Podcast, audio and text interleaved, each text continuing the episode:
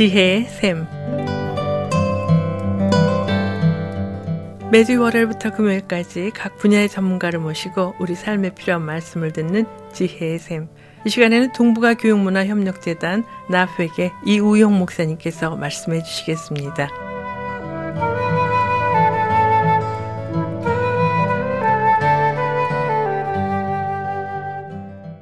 어, 안녕하세요. 이우영 목사입니다. 이 시간에는 통일을 위한 창조적인 생각이라는 제목으로 말씀을 나누겠습니다. 아, 요새는 사업하는 사람이나 정치하는 사람이나 직장인이나 할 것 없이 모두 이 창의성에 굉장히 관심을 가지고 있습니다.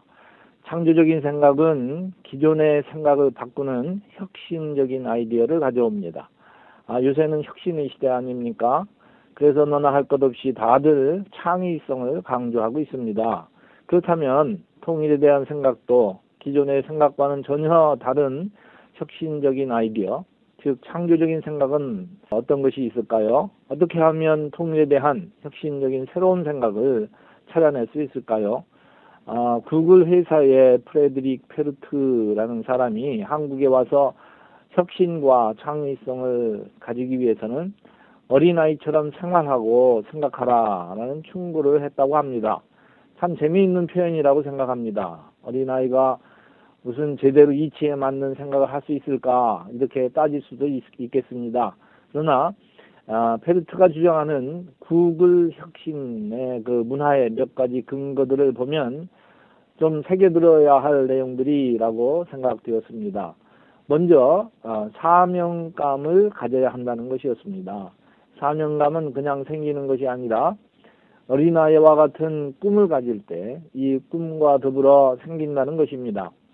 어린아이들은 어른들이 보기에는 엉뚱한 꿈을 좋아합니다. 그리고 그 꿈을 아주 진실로 믿고 그것이 성취되는 것을 그려보면서 행복해 합니다. 사명감이라고 말할 때는 무슨 거창한 의미가 생각되지만 알고 보면 어린아이와 같이 꿈꾸고 그 꿈을 이루고자 헌신하는 그러한 마음을 가지는 것이겠지요. 꿈 이야기가 나왔으니 성경에 나오는 꿈장이 요셉이 생각납니다. 그의 아버지 야곱의 사랑과 총애를 독차지한 동생이었는데 형들로부터 이것 때문에 시기를 받았습니다. 그런데 어느 날 형들과 아버지에게 꿈 이야기를 합니다. 부모와 형제들이 모두 자기 앞에서 굴복하고 절을 하리라는 꿈이었습니다. 얼마나 황당하고 당돌한 꿈 이야기입니까? 형들이 화가 난 것은 당연하지요. 물론 나중에 요셉은 꿈대로 이집트의 총리가 되어 온 나라와 야곱의 족속을 기근으로부터 구원합니다. 얼마나 놀라운 비전입니까? 그가 이런 비전을 하나님이 주신 사명으로 알고 이집트에서 노예 생활하고 또 억울하게 감옥에 갇혀도 포기하지 않고 하나님에 대한 믿음을 지킨 것을 보게 됩니다. 어린아이와 같은 엉뚱한 생각이라고 무시하지 말고 때로는 이런 생각이나 비전이 하나님이 주신 것이라면 꼭 이루어지리라 하는 사명감을 가질 필요가 있습니다. 통일도 이렇게 어린아이와 같은 비전과 사명감을 가진 사람을 통하여 이루어져 간다고 저는 생각합니다. 모세가 집 하나님의 지팡이를 하나 들고 바로에게로 갔더니 바로가 하나님의 놀라운 능력을 알아보고 굴복하여 이스라엘 백성을 애굽에서 나가게 하였다는 성경의 이야기는 누구나 아, 잘 알고 있습니다. 마찬가지로 하나님의 신실한 종들이 북한에 가서 기도하였더니 북한 백성들이 하나님을 알아보고 높은 사람이나 일반 백성들이나 모두 하나님을 믿더라. 이렇게 되면 통일은 쉬워지는 것 아닙니까? 너무 비현실적인 이야기라고 생각하시죠? 유년주의 학교 학생들이나 할 소리를 한다고 생각될 것입니다. 이런 생각일수록 아주 창조적이라는 것이지요. 기존의 어른들의 상식을 깨는 어린아이 같은 생각입니다. 상식에 맞지 않고 비현실적인 꿈일수록 아주 새롭고 독창적이고 창조적일 수 있습니다. 저는 유년주의 학교 학생들의 믿음을 가지고 통일을 위해서 기도하고 싶습니다. 그 다음은 투명성을 말하고 있습니다. 투명성이 혁신적이고 창조적인 것과 무슨 상관이 있을까요?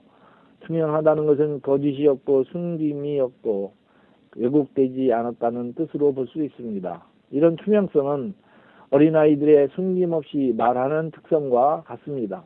거짓 가면을 쓰고 어떻게 창조적인 생각을 할 수 있겠습니까?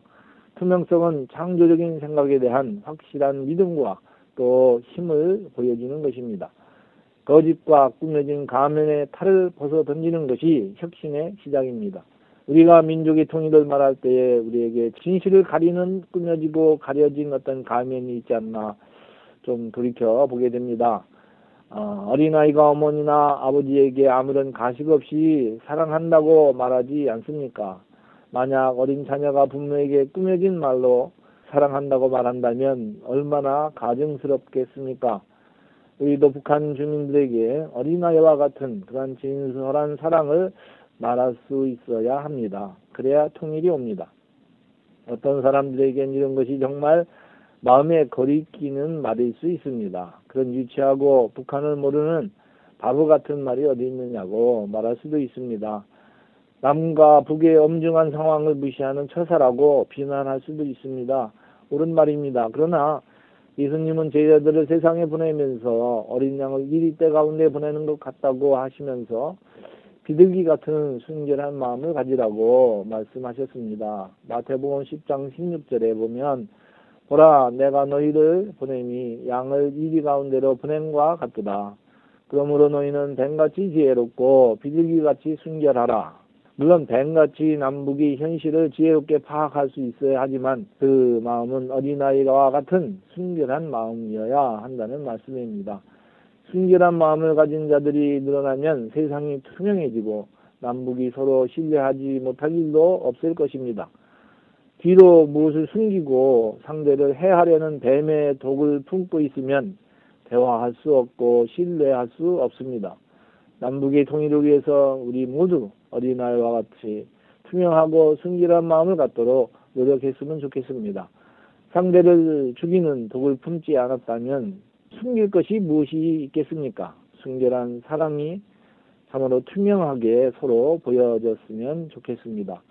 또 세 번째로 프레드릭 페트리는 혁신적이고 창조적인 생각을 위해서 시간 공간을 초월하는 상상력을 우리에게 주문하고 있습니다. 좁혀진 우리 시야를 열어 넓은 것을 볼 수 있는 상상력을 퇴출하는 것입니다. 인터스텔라 영화를 보면 인간의 그 상상력이 말 그대로 우주와 시간 공간을 넘어 펼쳐지는 것을 경험합니다.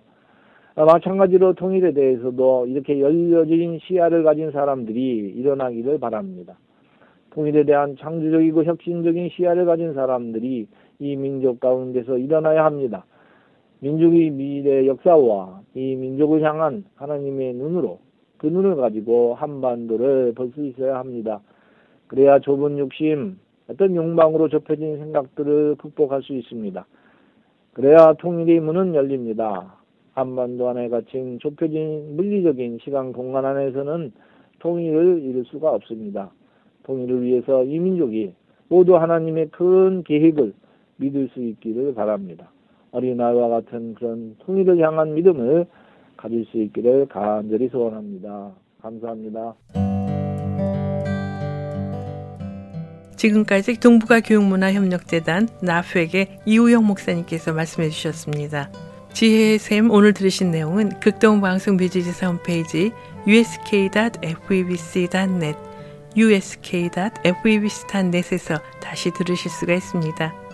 이 시간 방송을 들으시고 지혜의 샘 프로그램이나 극동방송에 대해 더 자세히 알기 원하시는 분은 연락 주십시오. 전화와 지역번호 562-448-1782 지역번호 562-448-1782로 연락 주시거나 극동방송 뮤지사 이메일 주소 koreadept@febc.net koreadept@febc.net으로 문의하시면 자세히 안내해 드리겠습니다. 아름다운 음악과 기쁜 소식을 전하는 극동방송에서 보내드린 지혜의 샘 오늘 순서를 마치겠습니다.